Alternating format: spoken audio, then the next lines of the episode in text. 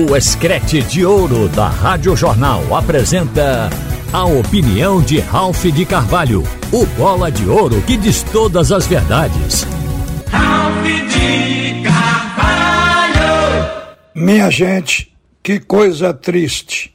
O nosso futebol está contaminado. Em matéria do G E de Belo Horizonte hoje, a gente encontra uma coisa que realmente traz uma profunda preocupação, de que a Polícia Federal deflagrou a segunda fase da Operação Jogada Ensaiada, que tem como objetivo desarticular uma organização criminosa voltada à manipulação de resultados em partidas de futebol. Esta aqui é diferente daquela que o Ministério Público de Goiás tornou público, que está em curso e onde, inclusive, o jogador lateral esquerdo Igor Cariús vai ser julgado hoje. Essa matéria é outra.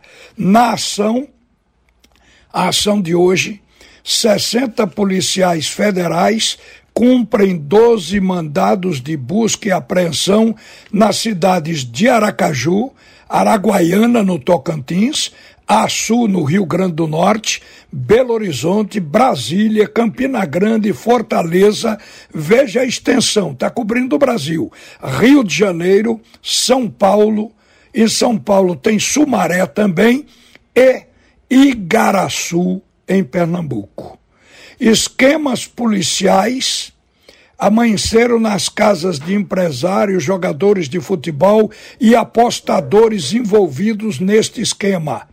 A operação, já na primeira fase, que foi deflagrada em outubro do ano passado, ela tinha o objetivo de investigar fraudes no futebol sergipano, mas acabou revelando um esquema muito maior, um esquema nacional.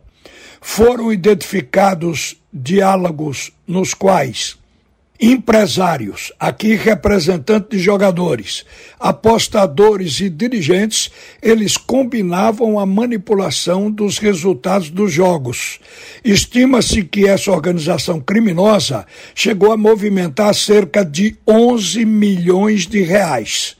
Até o momento, foram identificadas manipulações em jogos de diversos campeonatos estaduais e nos campeonatos brasileiros da série C e D. Eles vão responder por crimes previstos na Lei Geral do Esporte e Organização Criminosa. Mas, segundo a Polícia Federal, está na matéria do G E, o fraudador aliciava técnicos, dirigentes e principalmente jogadores para influenciar nos resultados. O papel do dirigente era contratar treinadores que já estavam acostumados a participar desse tipo de esquema. E os treinadores indicavam atletas também envolvidos nesse tipo de prática. Aí se estabeleceu no país uma organização criminosa de fato. Agora eu fico imaginando que a polícia, a justiça, todos estão envolvidos em tentar acabar, porque para acabar esse negócio é muito difícil. Já tem aquela operação que começou em Goiás, esta agora está começando em Sergipe e já se alastrando por todo o Brasil. Como é que um clube pode se defender disso? É muito difícil, mas os clubes agora terão que ter muito cuidado e talvez até no Departamento de Recursos Humanos, na questão de analisar os jogadores na hora da contratação, os clubes têm que fazer um departamento de investigação. Tem que fazer um verdadeiro levantamento da ficha do jogador e possíveis variantes. Hoje, provavelmente, só vai se confiar plenamente, cem por cento, naqueles jogadores que já estão dentro do clube, já são conhecidos ou que já passaram antes e de moral reconhecida. ou fora disso, só os jogadores da base, porque aí o clube cria desde baixo e vai preparando o atleta, e este atleta é acompanhado na questão do caráter no seu dia a dia. Então a situação se torna cada vez mais difícil. Hoje a gente às vezes vê um resultado de um jogo, pensa que é normal, mas não é. Está artificializado em razão desses grupos. Observe que são vários grupos.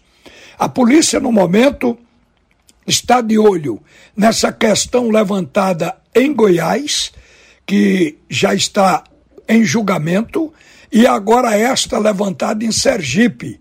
Mas a gente não sabe o que tem mais por aí. Aqui está envolvendo dirigentes, envolvendo técnico de futebol, envolvendo jogador e pessoas mais que trabalham dentro de um clube.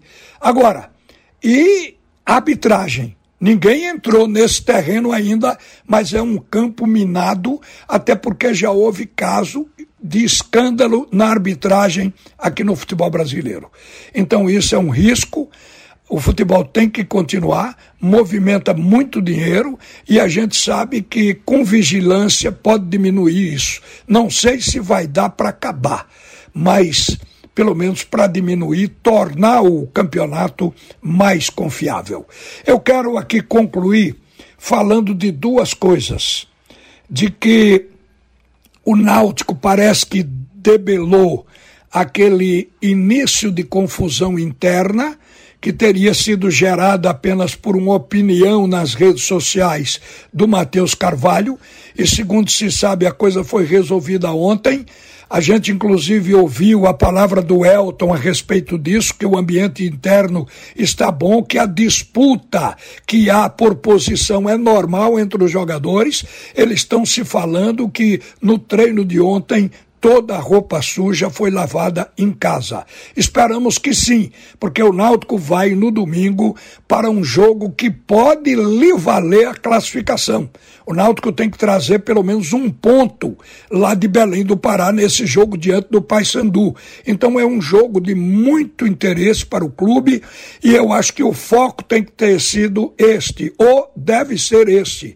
O jogador não pode se dispersar com outras coisas, a não ser trabalhar para fazer o melhor dentro de campo lá na Curuzu, em Belém do Pará, no próximo domingo. O outro assunto é relativo ao esporte. O esporte hoje tem o julgamento de Igor Cariús, mas ao mesmo tempo o esporte viu publicado ontem o nome de Roberto Rosales Janubide, o que coloca o lateral à disposição de Enderson Moreira já para o jogo da Tombense, quando ele tiver condições físicas de jogar.